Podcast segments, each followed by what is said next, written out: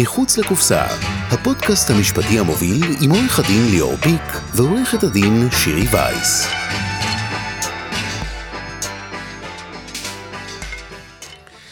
אז אה, האורח שלנו היום, דן קצ'נובסקי, כמו שאמרתי, מרכז הנדל"ן, אז קודם כל אהלן שוב פעם. היי, תודה על האירוח. אה, כיף גדול שאתה פה, וקודם כל אולי ככה, למי שלא מכיר, אין עוד הרבה אנשים כאלה, אני מניח, אבל אה, קצת תספר ככה טיפונת על עצמך, ועל מרכז הנדל"ן אולי. אוקיי, אז אה, תכווין אותי מה שמעניין, אבל אה, מרכז הנדל"ן הוא גוף התוכן הגדול ביותר בתחום הנדל"ן. אה, יש לנו למעשה קודם כל את האתר, אתר אה, אה, חדשותי, מקצועי, אתר שמוביל את אה, תחום הנדל"ן בישראל. אה, יש לנו מכללה שמכשירה למעשה את אה, רוב, או חלק גדול מהיזמים ואנשי המקצוע שפועלים בתחום. אה, למעשה בכל, ממש בכל הנגזרות של, של תחום הנדל"ן, זאת אומרת, אה, משיווק עד אה, ראיתי שמאות מקרקעין ו, ויזמות, ו, נכון? זאת אומרת, כן. נוגעים ממש בכל ה... כן, אז אה, מבאמת אה, יזמות ופינוי-בינוי ושיווק ומימון, אה, דוחות אפס, כל הנדבכים, אנחנו פחות פונים לקהל הסופי, זאת אומרת, בדרך כלל אנחנו פונים ליזמים, עורכי דין, שמאים, למעשה אנשים שעוסקים בתחום הזה, בעיקר דרך עיניים יזמיות. זאת אומרת, אה, איך אני מסתכל על העסקה, איך אני מנתח אותה, איך אה, אה, מובילים את העסקה, משלב התכנוני עד אה, נגיד טופס 4 לצורך העניין. אז זה בצד של המכללה. יש לנו את מדד ההתחדשות העירונית, שאנחנו מדרגים גם את היזמים, את עורכי הדין בתחום ההתחדשות העירונית, מדד לדעתי מאוד מאוד חשוב, מדד אמפירי, אובייקטיבי, שבא לתת אינפורמציה לדיירים. ו... וזהו, עושים עוד כל מיני אירועים של תוכן, אה, אירועים משמעותיים. כן. בתחום הזה, באים בעיקר לתת אה, ידע וכלים מקצועיים לכל האנשים שעוסקים בתחום. מדהים. זה מה שאנחנו רואים לנגד עינינו כל בוקר שאנחנו קמים. ממש. בעיקר, בעיקר התחדשות עירונית, אבל נכון? זה... לא, דווקא אנחנו כן התחלנו, אפשר להגיד, במידה מסוימת מהתחדשות עירונית, בגלל מדד ההתחדשות העירונית, אבל אה, אנחנו עוסקים הרבה, לא... כן, יש הייפ, בטח סביב המגורים, ובפרט עם מגורים, אז בהתחדשות עירונית, אז יש סביב זה הייפ גדול, אבל אנחנו, האתר עוסק גם בנדל"ן מניב. כל חדשות הנדל"ן, כן. הכל, כל... גם, גם במכללה, דרך אגב, יש לנו קורס מדהים בנדל"ן מניב,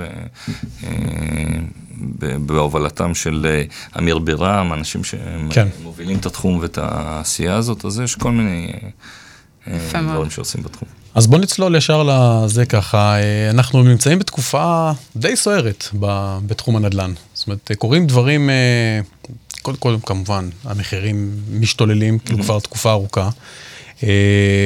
זה ברמה של, כאילו, אנחנו לפעמים במשרד, אנחנו כל פעם, אתה יודע, מגיע, כל, כל משרד, אנחנו אומרים, כאילו, איפה זה ייעצר? עד לאן? עד לאן זה יגיע? אז זה דבר אחד. דבר שני, באמת עברנו, כאילו, אנחנו עוד לא... לכאורה אנחנו בתחושה שכבר הסתיימה תקופת הקורונה, אבל אנחנו עדיין בתוך תקופה של מגפה עולמית, שגם קצת צ'יפשה כל מיני דברים, mm-hmm. והיה נראה שהעולם הולך... זאת אומרת, יש פה דברים מאוד מאוד גדולים שככה קורים ב, אה, אה, בתקופה האחרונה. תן לנו ככה את הזווית שלך טיפה, מה, איך אתה רואה את ה... אז כן, קודם כל,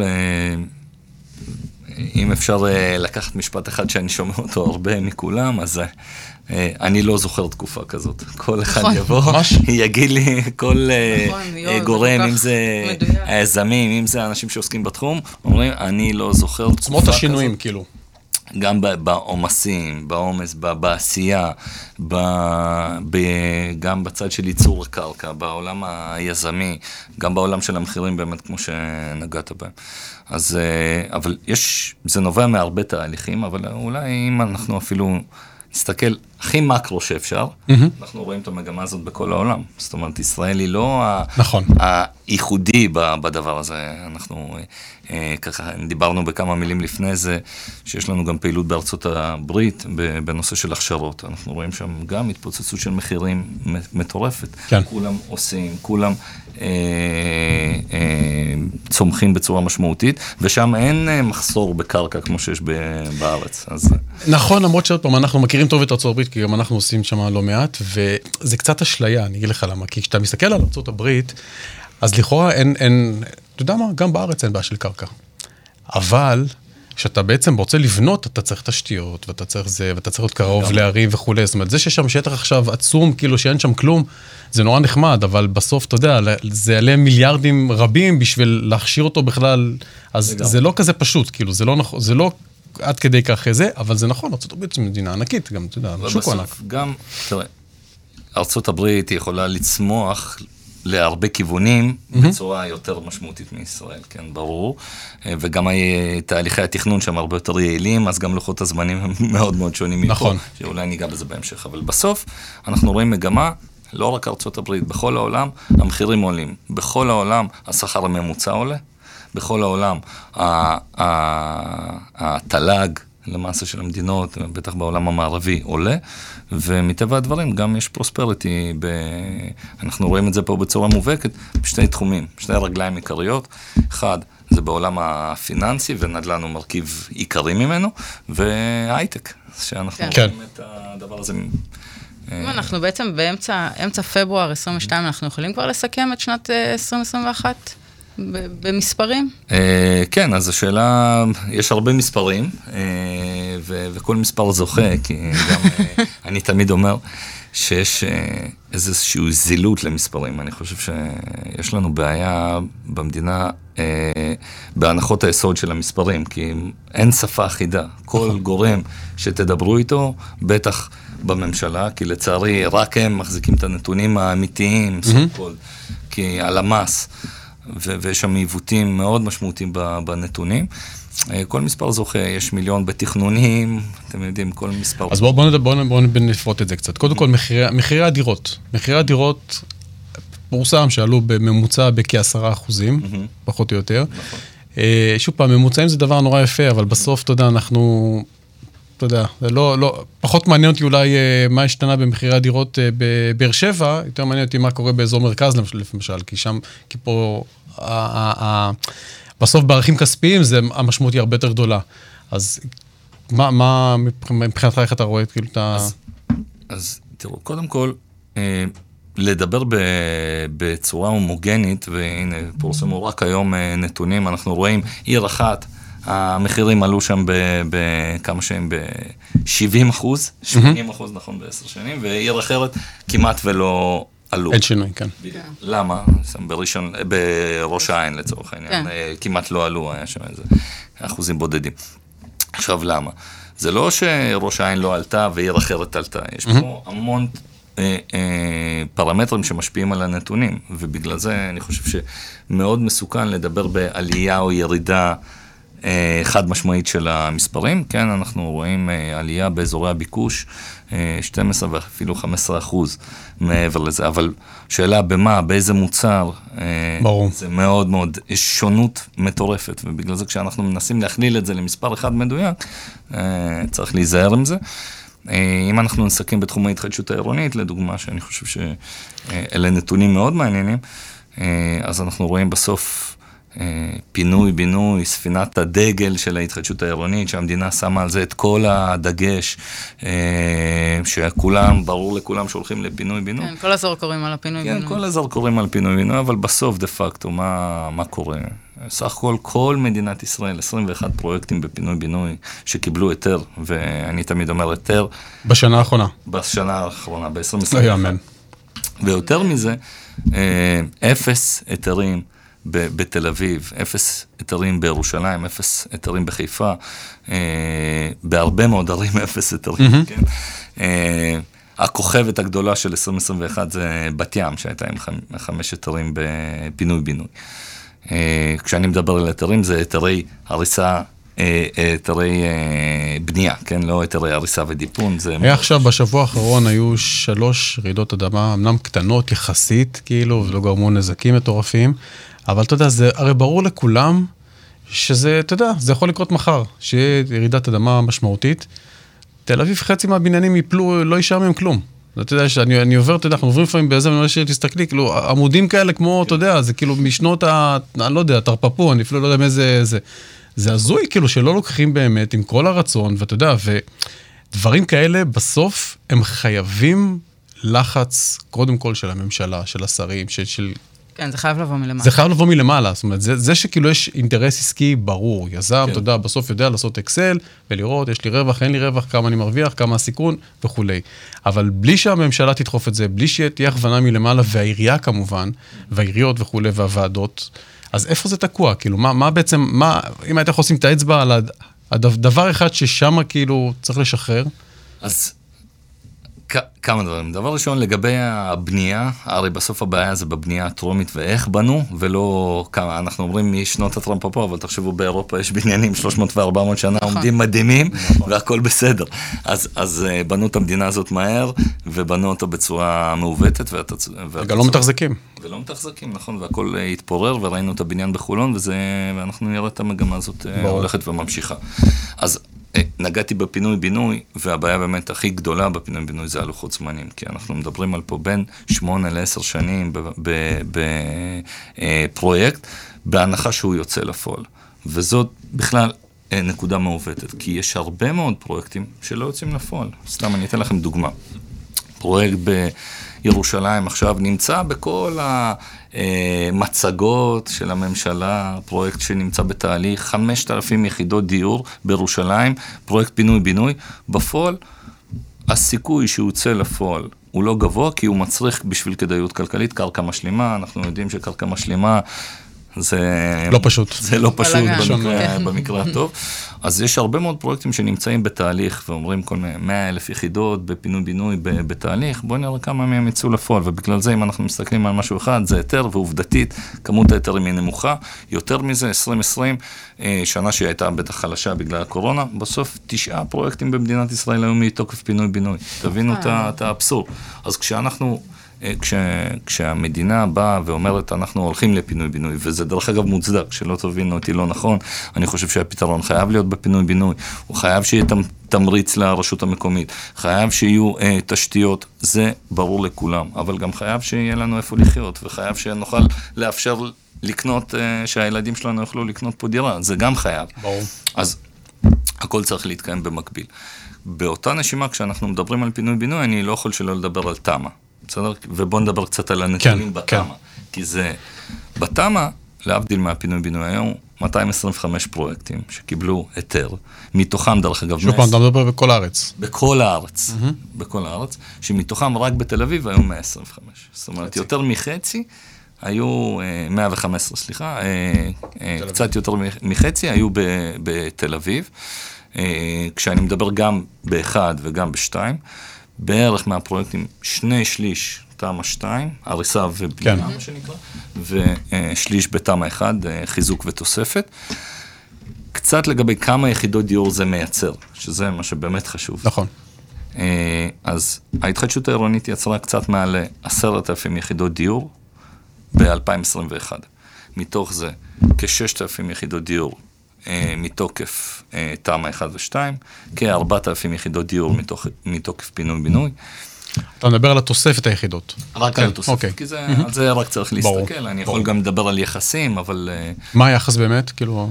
אה, אז היחס בתמ"א הוא אפילו אה, לא חצי-חצי, זה פחות מחצי-חצי, כן, בתמ"א. למה? כי תחשבו, נגיד בתל אביב, הנה, נכון. דיברנו על זה ממש לפני הזה, אז כמה על קיימים, זה בערך 12 על 7 דירות, נגיד מה שנגענו, אבל אה, אנחנו רואים שהיחס הוא אפילו פחות מחצי. אה, בפינוי-בינוי זה כבר מספרים אחרים, ופה, אם זה באזור הביקוש, זה בערך חצי-חצי וקצת יותר, אה, בתוספת ביחס לחדש, אבל אה, יש מקומות גם 1 ל-5, כש, כשאנחנו מסתכלים על זה. אז בסוף, כשאתה מסתכל על ממוצע, זה בערך 1 ל-3. כן.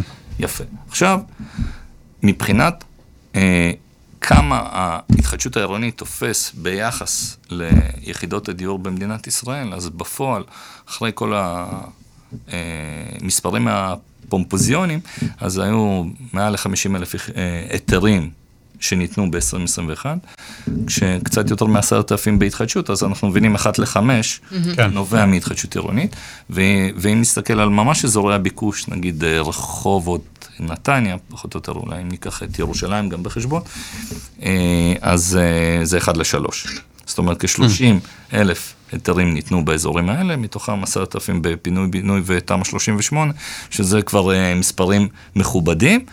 אני חושב שיש בעיה אחרת, למה אנחנו רק ב-50 אלף היתרים, אנחנו אמורים להיות אה, בכמות יותר. יותר גדולה.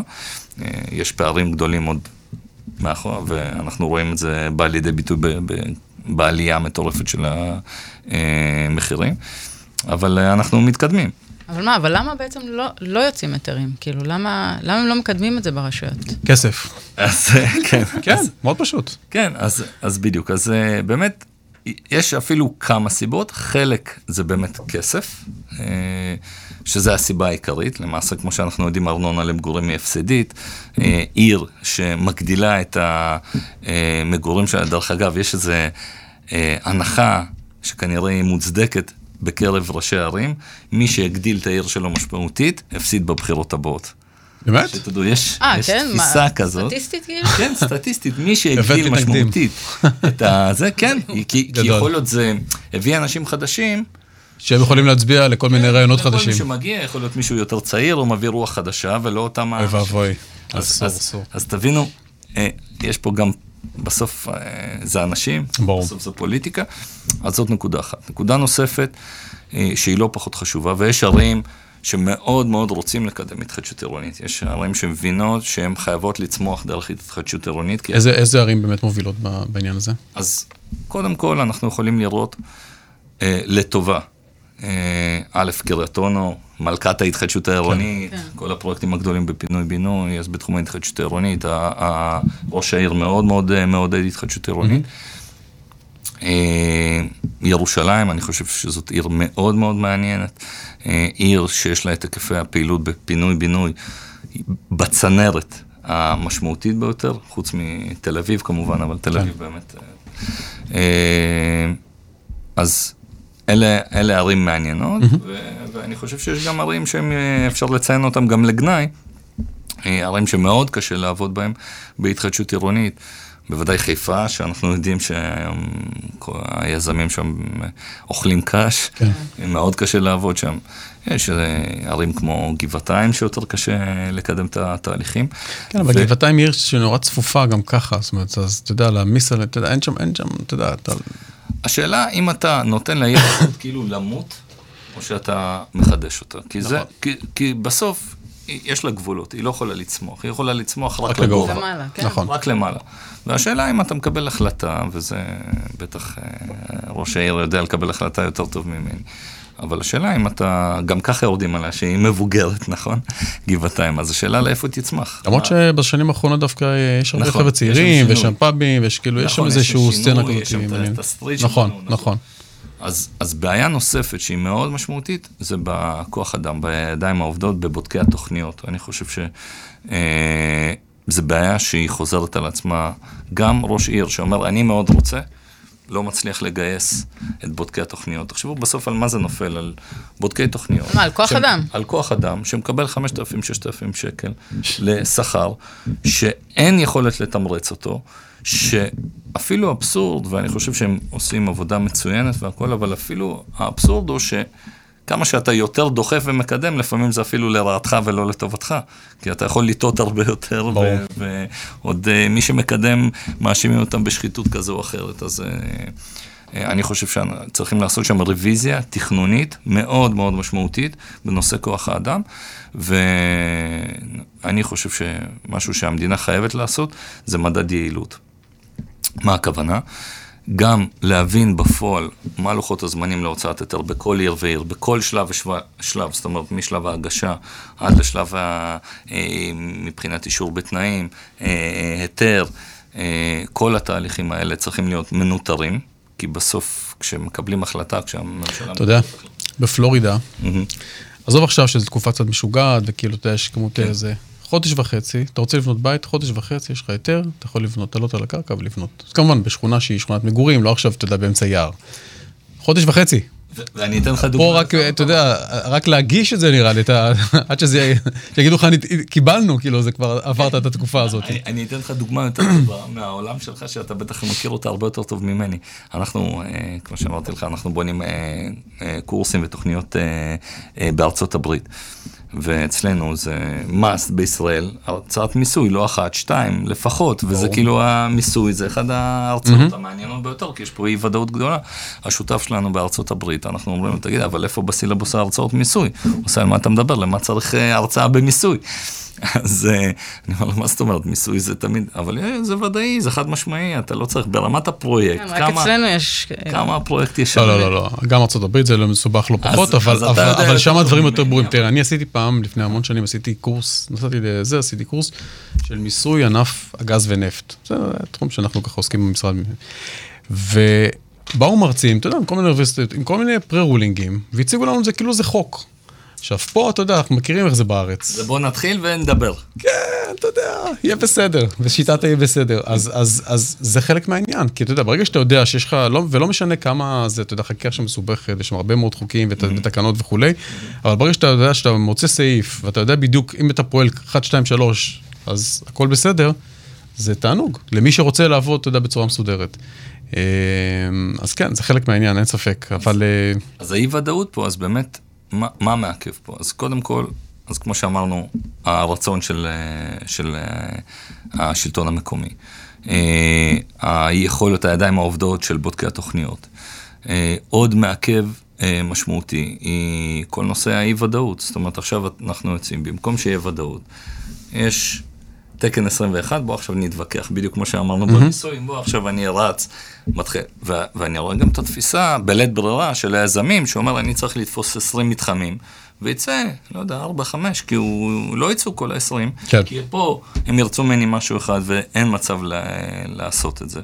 וכמות התהליכים, הנה עוד נקודה אבסורדית, פינוי-בינוי, אמרנו 8 עד 10 שנים לוקח, אה, לפעמים אפילו יותר. כמה אנשים בדרך נפטרים חלילה. תחשוב, פרויקט, 100-150 יחידות. כמות השינויים שקורים תוך כדי, אז, הוא, אז היזם בא ואומר, תראה, טיפלתי בו, פתאום נוצרה לי בעיה פה. ברור. אתה כמו סכר, שכל פעם אה, אתה צריך לתקוע איפשהו, רק שלא יתמוטט עליך. אז אה, בעיה, אני חושב שזה משהו שחייבים לפתור אותו. אה, חד משמעית. נעבור טיפה אולי קצת לשוק, לתחום המשרדים, זה גם תחום שעבר עבר אה, שינויים. תהפוכות. תהפוכות מאוד גדולות. קודם כל, שוב פעם, אנחנו מדברים על שנתיים כאלה, באמת אה, זה, אני נראה בהתחלה שהנה כולם עובדים מהבית, נגמר הסיפור, מת השוק, כן, העולם מת. כולם עזבו, נטשו. סתם בנינו וכולי. בדיוק, יותר מזה, היו עסקאות מדהימות בתקופה הזאת. הנה, אה, בניין, למס... כולם אמרו, לא, לא מתעסקים כן, עם כי זה, הייתה, הייתה המממנים." נטישה המונית של משרדים, זה, זה היה קצת מלחיץ. אף אחד לא ידע לאן זה הולך, כי אמרו, הנדלן למגורים הוא בטוח, תמיד יצטרכו מקום לגור, משרדים לא בטוח. נכון. זה היה קצת אה, מלחיץ, לא, לא רצו לעשות עסקאות. וגם הבנק, הרי בסוף, מה הבעיה? ב- בתחום הנדל"ן המניב, הבנק והמממנים הם שחקן מאוד מאוד חשוב. נכון. גם הבנקים אמרו, לא, אנחנו לא מממנים, אל תדברו איתנו על... אה, אה, כן. כן, הם הורידו את האחוזים משמעותית, כן. בדיוק. אז, אז גם היזם שרוצה אפילו, ראה הזדמנות, לא היה לו את המימון, ובאמת היה חשש גדול מזה, ואני חושב שמי ש... מי שזיהה את היה לו את ההזדמנות, התעוזה. כן, כן, אה, כן. זה תמיד ככה. ואני, אתה יודע, אנחנו אנשי מספרים, אנחנו, לא תמיד, אני לפחות יכול להגיד על עצמי. אה, המספרים, אה, מי שיש לו את החזון ואת התעוזה, הוא מצליח יותר מאשר הבן אדם שנובר במספרים לפעמים. לא, צריך גם וגם, אני לא חושב צריך שצריך רק. רק, את זה או רק את זה. אבל אני יכול להגיד לך שבתחילת הקורונה, אנחנו, המשרד שלנו ברמת החייל, ועשינו ככה, הלכנו ככה לת, לת, לתחילת הזה, היו 20 ומשהו חנויות עם שלטים להשכרה. זה היה כמו זה היה- זה היה כמו רחוב רפ- רפאים, באמת. מפחיד. כאילו, אתה, כאילו, אתה יודע, נראה שהכל אה, זה, אז אני יכול להבין שהבנקים וכולם עוצרים. אתה יודע, לפחות בוא נראה מה קורה, כאילו, אתה יודע, לאן זה הולכים. המסחר. נכון. היום אנשים מחפשים רק חדר, יש לכם חדר להשכרה, כאילו, יכולים לדפוק לנו בדלת כן. ברמה הזו, כאילו, זה כן, שינוי קיצוני כל כך. מספרים שלא נראו, אה, לא נראו מעולם. מספרים בטח עכשיו מהפרוספריטי שיש בהייטק, והיום קומות שלמות שהולכות לבידור העובדים ולסנוקר. כן. ו- כן, נכון. באולינג ודברים האלה, איפה עוד אה, הגבול יגיע, וגינת אה, כלבים עשו באיזה משרד, בתוך... גדול. אז אה, כבר, ו- ורואים עסקאות, לא יודע, 220, 240 שקל למטר, זה מטורף, ולוקחים קומות. אז, אז באמת יש שם,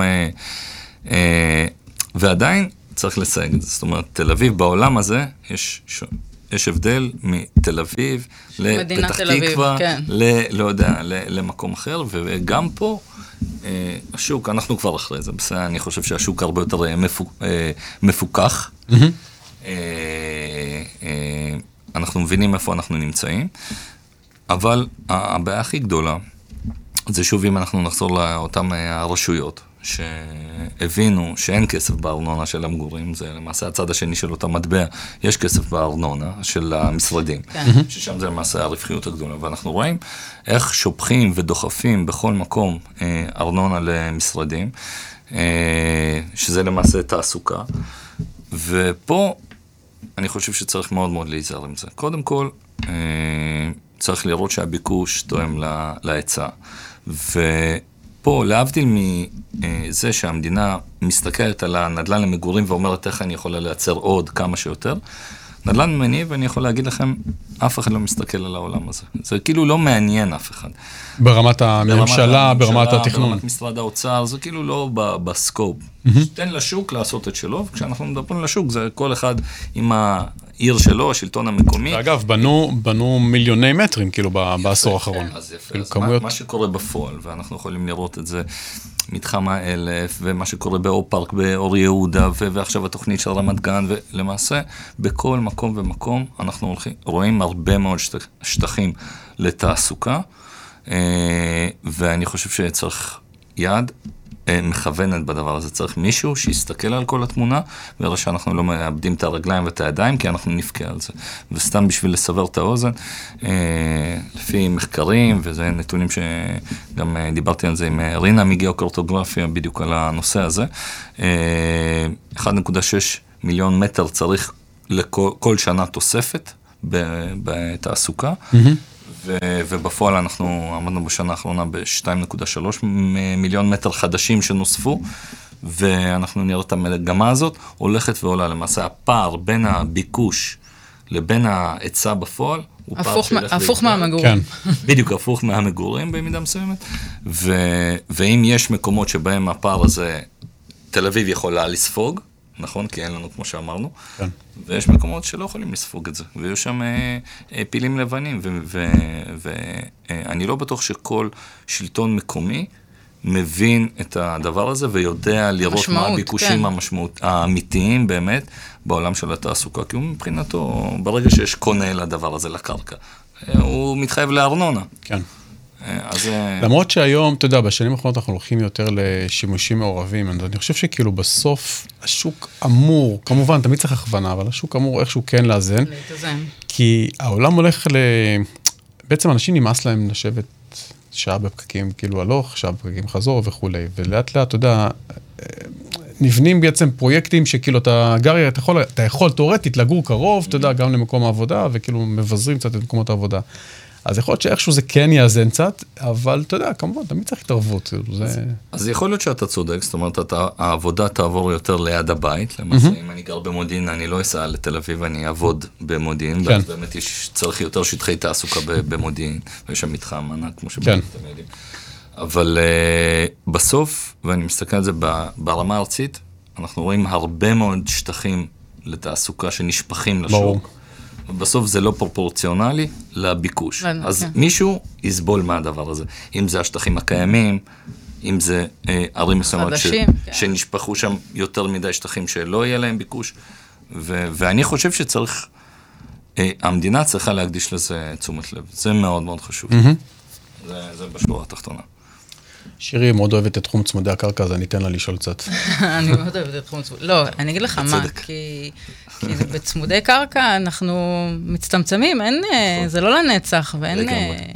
אז אני... ואני גם באמת לא מבינה את הפערים במחירים, כי דירה חדשה בתל אביב, לעומת צמוד קרקע באזור, באזור שלנו, של שיכון דן, צהלה, זה, זה הפער, אין כזה פער. הדירות, הדירות עדיין מנצחות במחיר אל מול צמודי הקרקע, וזה קצת לא, לא מסתדר לי בהיגיון שלי. אני מה זה מסכים איתך. אני יכול, אה, שוב, זו הדעה האישית שלי, אני חושב שזה מוצר שהולך ו... נעלם. ונעלם באופן יחסי, או מתמעט באופן יחסי. ובגלל זה אני כן חושב שההשקעה המדהימה זה דווקא צמודי הקרקע, ולא ה... כי אנחנו נלך לגובה, אין מה לעשות. ברור. באזורי הביקוש, בגוש דן, חייב להיות גובה. ו... וצמודי הקרקע, או שהפכו לבניינים, שזה מה שקורה גם בגוש דן, נגיד, את יודעת שהרבה נכון. אה, בתים פרטיים הופכים לבניינים, אה, שזה שווה לבעל ה- בעל הקרקע. כן, למרות שאני אגיד לך, גם פה אני רואה, כאילו, למשל עכשיו, אה, זה שאנחנו רואים פרויקטים שכאילו לוקחים איזה... בונים בניין של ארבע קומות עכשיו, לא חבל, כבר עשיתם את כל הזה, אתם כבר הורסים את הבני- את מה- את ה- את ה- את הבנייה הקיימת, תאפשרו כבר לבנות יותר, למה צריך את זה ב... אז- כאילו, זה נורא נחמד לשמור על צביון השכונה נמוך והכל זה, אבל זה ברור לכולם שזה לא יכול להישאר ככה, אין, אין, אין, יש ביקוש הרבה יותר גדול מההיצע. אז פה אני חושב ש... קודם כל, אנחנו תמיד צריכים ללמוד מהאירופאים, כי אני חושב שבתכנון האירופאים מבינים הרבה הרבה יותר טוב מאיתנו. ואתם רואים שיש מקומות כאלה וכאלה, אני כן חושב שבסוף, נגיד תל אביב, שהיא הסמן הימני לדעתי בתכנון נכון, בתחום נכון? בתכנון נכון, למה אוקיי. בתכנון נכון? אה, בטח בשנים האחרונות, הולכים לזה שלא יהיו רכבים כמעט, הולכים לזה שהמדרכות כן, רחבות. יגבילו. אין מה לעשות, אנחנו לא יכולים להיות ברכב במרכז תל אביב עם רכבים, זה קורה באירופה, אז בוודאי שזה יקרה ב- בתל אביב. אי אפשר לברוח מזה. ו, ובסוף איכות החיים שלנו, ראיתם מה קרה עם הרכבת הקלה בירושלים, אני חושב שזה שיפר את פני העיר. אנשים יכולים להסתובב ברחובות, לא יודע מתי טיילתם בירושלים, איזה כיף זה ללכת. במדרכה כל כך רחבה. נכון. זה, זה חלק מה, מהחוויה, ובגלל זה תוכניות לפי סעיף 23, תוכניות שלמעשה אה, העירייה מתכננת את העיר ואומרת פה היא תהיה בנייה משמעותית לגובה, אבל פה אנחנו נשמור על בנייה נמוכה, ופה יהיו בתים... אה, אה, בתי קרקע, אני חושב שזה משהו שהוא הכרחי, כי אתה לא יכול שיהיה בבנייה בשכונה אחד בית קרקע ואחד לידו מגדל ואחד, זה פשוט כן. לא נכון תכנונית. הזכרת את הרכבת, אז אני חייב ככה, זה, תראה, כמה, שני דברים. אחד, קודם כל, אה, אין ספק, אה, אני איתך, והעניין הוא שאנחנו כאילו מקדימים את ה... זאת אומרת, אם הייתה פה רכבת, סבבה, תסגור את העיר, אם הייתה פה תחבורה ציבורית כמו שיש באירופה, תסגור את העיר מצידי שאף רכב לא ייכנס, כמו באמסטרדם, בסדר? אין בעיה. אבל אנחנו עוד לא שם. עכשיו, מה אנחנו כן? אנחנו בעצם בתעלת בלאומליך, שכל העיר בעצם הפוכה, הכל סגור וכולי. ואני משגע אותי, אין לי בעיה. סגרתם, אנחנו סובלים, בסדר. 24-7. למה בשעה שלוש אתה לא רואה פועל אחד, אתה לא רואה טרקטור אחד זז שם על הזה, שישי שבת אני כבר לא מדבר בכלל, זה כאילו, חב- למרות שזה כולם סינים ו- וגויים כמובן. 24-7, תגמרו את זה בשנתיים. תנו לסינים, או למי שזה לא יהיה, בשנתיים אפשר לגמור את הדבר הזה. בחמש שנים, למה רוצים לסבור עוד 20 שנה? כן.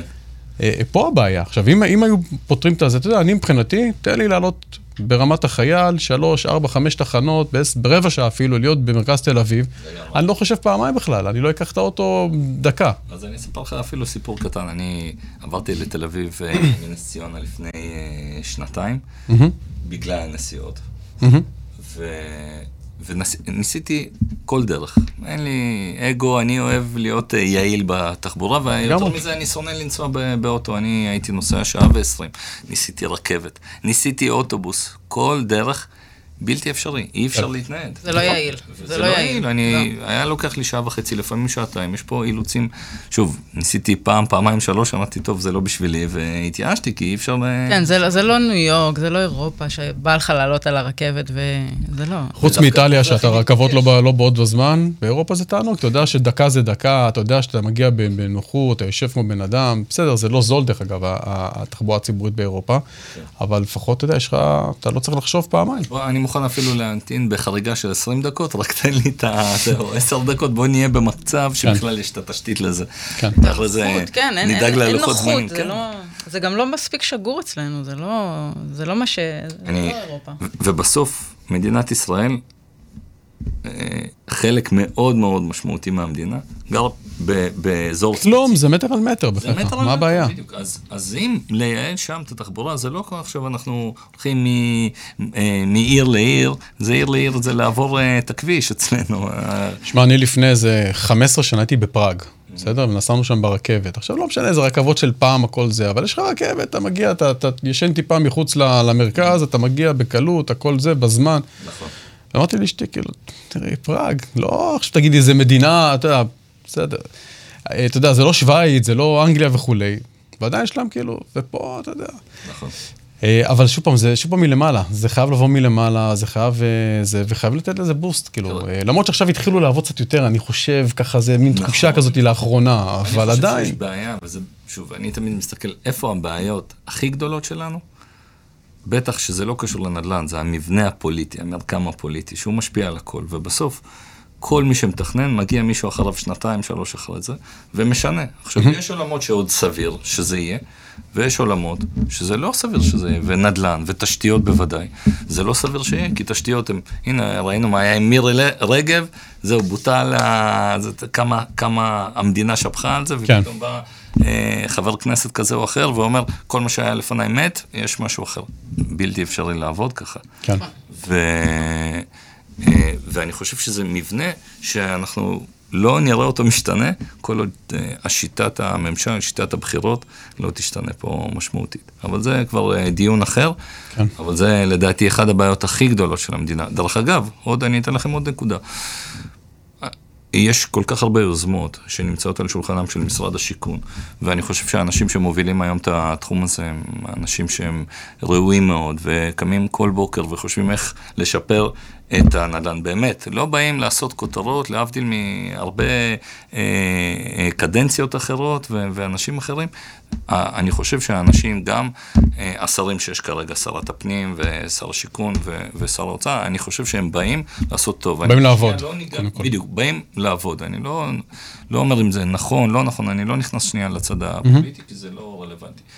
אבל בסוף, הם לא מצליחים לקדם אף חוק. אנחנו רואים את חלופת שקד. תקועה כרגע, למה? בגלל שעכשיו מפלגה קטנה, בגלל הנטיות בדרום, לפני זה חוק החשמל, כל פעם אה, אה, עוצרת את ההתקדמות של החוק הזה, ואנחנו כן. רואים שהמתווה הכל כך אה, שברירי שיש למדינה לא מאפשר אף יוזמה. וזאת המחלה הבאמת אמיתית שיש לנו כאזרחים, שאנחנו סובלים בה כאזרחים. בסוף תמיד אנחנו חוזרים לפוליטיקה, אין מה לעשות. זה, כן, ואתה יודע, אין מה לעשות, כי אתה יודע, הם שם זה מחזיקים אפילו- זה. אפילו- לא עניין של ימין או שמאל, זה, זה עניין של איך מתקבלות החלטות. זה, וזה המחלה שלנו. לפני סיום נספיק לדבר על מימון קצת? אה, בטח, יש לנו עוד... אה, ו- אז נדבר קצת על מימון, על המוסדיים, אז ספר לנו על זה קצת. אוקיי, אז אה, טוב, אז אה, תחום המימון קודם כל, הוא גם בתחום הנדל"ן הוא, הוא מאוד מאוד מעניין. אני שם שנייה את המימון של הפרטים, כן, של המשכנתאות, שאם תרצו גם אפשר לגעת בזה. אה, אבל בנושא של אה, מימון פרויקטים, אז קודם כל הייתה מגמה לאורך השנים, שראינו אה, את המממנים החוץ-בנקאיים שנכנסים בצורה משמעותית לתחום. אה, התחרות, הכסף הזול באופן יחסי שיש, אה, הכסף הציבורי, אה, הוריד למעשה את הריביות אה, והגדיל את המינופים. זאת אומרת, היום, אה, אם פעם... אי אפשר היה להגיע למינופים כל כך גבוהים, ובטח לא בריביות שיש היום. היום יש מינוף מאוד משמעותי, ולמעשה יזם עם מעט מאוד כסף יכול לעשות פרויקטים מאוד מאוד גדולים, שצריך לראות. כרגע אין לזה את ה... אני מדבר בטח בעולם החוץ-בנקאי, אין על זה את הפיקוח, וכל אחד אה, יעשה את אה, מה שטוב ב- בליבו, ויש גופים יותר, אה, אה, שמנהלים את הסיכונים שלהם בצורה יותר חכמה, יש אה, יכול להיות... אגב, אני בעיניי, כאיש אשראי בעברי, כן, מסתכל על זה בצורה... התחום הזה רק ילך ויגדל, זאת אומרת, המימון החוץ-בנקאי, החלק שלו בתוך סל הזה, רק ילך כן, ויגדל. לא תהיה- לא עוד אה, אופציה, אה, זה האופציות בסוף יהיו. אין ספק, לי אין ספק, כאילו, אז באמת זה ענווה, אם פעם היו הרבה גופים שהיו מגייסים כסף, נגיד דרך, אה, בצורה כזו או אחרת, אני חושב שהתחום הזה יהיה בעיקר לאלה שיודעים לגייס את הכסף שלהם במוסדי ציבורי. זה לא יהיה כסף אחר, נגיד כן. שהיו פעם מגייסים מפרטים ב-7-8 אחוז, נותנים ב-12-15 אחוז, אין, אין את השוק הזה. אני לא חושב שיש לזה הצדקה כלכלית.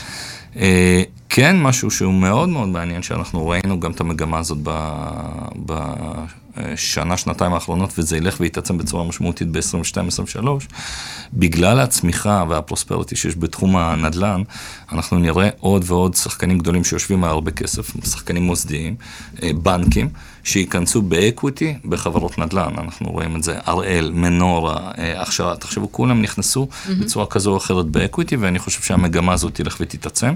זאת אומרת, אה, יזמים שרוצים עכשיו... עוד לצמוח, והרבה פעמים, בטח בהתחדשות עירונית, זה חסם, כי יש פה כמה פרויקטים במקביל, ויש לו איזשהו הון שהוא חסום. הוא מכניס שותף מוסדי, שהוא בגדול לא מתערב לו יותר מדי ב, ביזמות, ונותן לו להיות בפרונט מהבחינה הזאת, ונכנס איתו שותף, לא יודע, 10, 15, 20 אחוז וצפונה, אה, ומממן את הפעילות. זאת מגמה אחת. אה, ומגמה שנייה זה הבורסה, אנחנו רואים עד כמה... הנפקות. בדיוק, ההנפקות, הטרום, האג"חים, שהדבר הזה גם ילך, אה, הנה, אנחנו רואים את אקרו עכשיו, נכון. כן. בסכום אה, משמעותי. אני חושב שהבורסה כרגע לפחות מחבקת את תחום הנדל"ן. אנחנו רואים בטח בנדל"ן למגורים, סתם נגיד דוגמה מעניינת, אפשר לראות את הפער בין הנדל"ן המניב בנדל"ן למגורים, בהערכות שווי, אתם רואים את זה וזה... מדהים לראות את זה, שדווקא החברות של הנדל"ן המניב, התשואות שלהם דשדשו בשנה, שנתיים האחרונות. והיזמיות טסות לשמיים. והמגורים, מאות אחוזים עלו. כן. ואנחנו גם בזה, אנחנו רק בהתחלה, כי אני חושב שאקרו זה באמת, אה, והייתה על זה עכשיו איזה כתבה, שזה באמת סמן כזה ימני, ועכשיו חברות יזמיות נוספות שרואות את זה, ירצו להיכנס גם כן. אגב, אני חושב שבבורסה, בשנים האחרונות קרה תהליך מאוד מאוד יפה, כי סך הכל הבורסה שלנו הלכה וגססה. נכון. וחזרה לחיים סוף סוף, ובאמת חברות חדשות, מנפיקות, מגייסות סכומים לא, לא מבוטלים בין חברות קטנות, בין חברות יותר גדולות, נכון. ואני חושב שהם עובדים יפה החבר'ה האלה. אני חושב נכון. שעשו שם מהלכים מאוד מאוד נכונים. נכון. אני וזה חושב... חשוב, אתה יודע, בסוף הבורסה זה, זה אחד המנועים במשק. נכון, לגמרי, אני חושב שהם גם אה, פועלים בצורה יפה גם מול החברות, למשוך את החברות עצמן, לתת להם אה, טריגרים, לעבוד אה, בצורה שקופה, אני חושב שזה mm-hmm. יתרון משמעותי לחברה לצמוח או דרך מוסדי או דרך ציבורי, בצורה כזו או אחרת. אז דיברנו על מימון, בוא נדבר קצת על מימון של נדל"ן למגורים. אוקיי. כי... כי כל כך הרבה אנשים רצים ולוקחים משכנתה וממחזרים משכנתה mm-hmm. ומגדילים ומגדילים ומגדילים את ההחזר החודשי שלהם, ולא כולם בהכרח יצליחו גם לעמוד בזה, אבל, אבל המשכנתאות זה, זה טירוף. כן. טירוף. אז, אז באמת, קודם כל, אנחנו רואים כל חודש נשבר שיא חדש, ואנחנו אומרים כמה עוד, איך יכול להיות, כמה עוד הציבור יצרוך את האשראי המטורף הזה. אה, אבל קצת מבחינת נתונים, אז בפועל מצד אחד ביחס החזר, זאת אומרת בהוצאה שהולכת למשכנתה אל מול ההכנסה, אנחנו לא רואים שינוי מאוד משמעותי. זאת אומרת, כמות המשכנתאות שהמשק בית לוקח גדלה, היא גדלה בצורה משמעותית. היחס החזר לא גדל, והוא לא גדל משתי סיבות. פעם אחת, באמת השכר הממוצע עלה. Mm-hmm. החציוני עלה פחות, הפערים פה בין ה... זה, כן, ברור, בכל העולם, כן. אבל אה, השכר החציוני, אה, הממוצע עלה, אה, ומטבע הדברים גם, אז היחס ההחזר, שהוא גם מייצג את הממוצע, הוא למעשה על הבטן. ו, ופעם שנייה, שאנחנו רואים שבסוף אנשים שהיו הולכים ל-25, 25 וחצי, שנה את המשכנתה, הממוצע של משכנתה חדשה, היום זה באזור 27 וחצי. התקופה הולכת ועולה. מגיע ל-30 כמעט. בדיוק, כן. אז תחשבו, זה ממוצע, תבינו איזה אבסורד, שהמקסימום זה 30, הממוצע הוא על 27, 27 וחצי. תבינו איזה כן. מטורף זה. זאת אומרת, אה, אה, בן אדם שבא ולוקח 50 אחוז אה, מימון לעשר שנים, מוריד משמעותית את הממוצע, אז חלק מאוד גדול נמצא באזור ה-30. הרוב, לדעתי, כן. שלוקחים היום משכנתאות. מה שאני רואה מהלקוחות שלנו, הם... אין ברירה, כאילו זה לא... כולם לוקחים ל-30. בדיוק, זה אחרת, ולמה זה קורה? כי יש תחושה כזאת שאם הצמצת פספסת, אז עדיף, אם פעם אמרו, אוקיי, מחיר למשתכן, נכון? היה את מחיר למשתכן, בואו נחכה לזכיות. עכשיו אנשים רואים מה שקורה, הטירוף הזה, שבדקו לפני שנתיים, המחיר היה X, לפני שנה הוא עלה משמעותית, ועכשיו הוא עלה עוד יותר. יש, אומרים, יש טוב, פומו, פומו מהמחירים, כן, מה, שלא יהיה לי, מחר, מחר אם אני ארצה זה עוד יעלה יותר ויותר ויותר ויותר. אבל זה, לא, זה, זה נכון, אבל זה לא רק זה, כי אתה, בעצם אתה אומר כזה דבר, אני לוקח משכנתה ל-30 שנה. בזמן הזה בעצם, אם הטירוף ימשיך אפילו גם בחלק, אז המשכנתה כבר תהיה כאילו פינאץ, מבחינת מחיר הנכס, כי מחיר כן. הנכס טס, לפחות בכמה שנים האחרונות, בשנתיים האחרונות. אז זאת הסיבה, ו- וגם יותר מזה אני אגיד לך, יותר קל לקחת הלוואה על, על נדל"ן, כי אתה אומר, ב-worst case, אז אני אמכור את הנכס. כן. כאילו, אתה יודע, זה לא שאני... החששות. זה לא שאני צורך אותו, זה לא שאני מבזבז את הכסף, זה לא שאני עכשיו לוקח הלוואה וטס, אתה יודע, לחו"ל, כאילו. אז יש לי נכס, מקסימום, אתה יודע. זה גם מדהים, כמה אני שומע, גם אנשים שלא עוסקים בתחום הנדל"ן, אתם יודעים שנדל"ן זה שיחת. הסלון כן. בכל, אה, בכל בית. לא פלא, כולם תשמע. יהיו משקיעי נדל"ן. נכון. קניתי את הבית לפני חצי שנה. שזה קצת מסימני הבועה, זה... נכון, הוא עלה ב-X, כאילו... אותי זה תמיד מלחיץ, כשזה מתחיל להגיע לשיחות של כל, שכולם מדברים על משהו, אז זה מראה שאנחנו כבר מתחילים אולי להגיע לאיזושהי בועה. לא, אבל. באמת כל אחד מרגיש שכל כל מי שקנה לפני חצי שנה, נגיד, מרגיש, וואו, אני עשיתי, התעשרתי." כן, עשיתי את הסיבוב של החיים שלי עכשיו. בדיוק, בדיוק. אה, כן, זה, זה נהיה אז- כזה שיח. אז זה, זה מסוכן, וגם אנחנו רואים בבנקים למשכנתאות, תראו מה קורה, הם לא מצליחים אפילו להגיב לכמות הביקושים. הם לא עומדים בקצב. לא עומדים לא בקצב, עומדים אנשים. אומרים, לוקח ל... אנחנו, פעם היו כן, אנחנו היום, בשבועיים היה אפשר נכון, היום. בהסכמים אנחנו לוקחים חודשיים. יותר זמן, בגלל, בגלל הפקק הזה שנוצר ב- בבנקים. העניין הוא כזה, שאני כזקן השבט פה, זוכר תקופות שהריביות גם היו הרבה יותר משמעותיות. וכשהריבית יותר גבוהה, ולא הרבה יותר גבוהה, אבל בכמה אחוזים יותר, אתה כל חמש שנים נניח, סכום ההחזר מכפיל את עצמו. זה אני זוכר ככה במשכנתה הראשונה. לגמרי. עכשיו, תחשוב שהיום אנשים לוקחים מיליון וחצי שקל משכנתה, וכעבור חמש שנים סכום ההחזר, לא יודע, היום החזר נניח על מיליון וחצי זה בגדול 7,000, 8,000 שקל, נניח סדר גודל. אבל כעבור חמש שנים אתה פתאום צריך להחזיר 16,000 שקל, לא בטוח שהשכר יגדל באותה, באותה מהירות, ואז יהיו בעיות. זה, אתה יודע. אנחנו נמצאים בעולם של ריבית נמוכה, אבל זה לא יהיה לנצח. אני התחלתי לעבוד במזרחי טפחות, כשהייתי סטודנט, אני חושב ב-2009. מהמם. והיינו אומרים, והריביות ירדו בגלל כל מה שהיה, כן. 2008, אני חושב 2009, אולי 2010 מקסימום. אז, ו, והיינו אומרים, אוקיי, זה זמני מאוד, מהמם. ואוטוטו הריבית תעלה.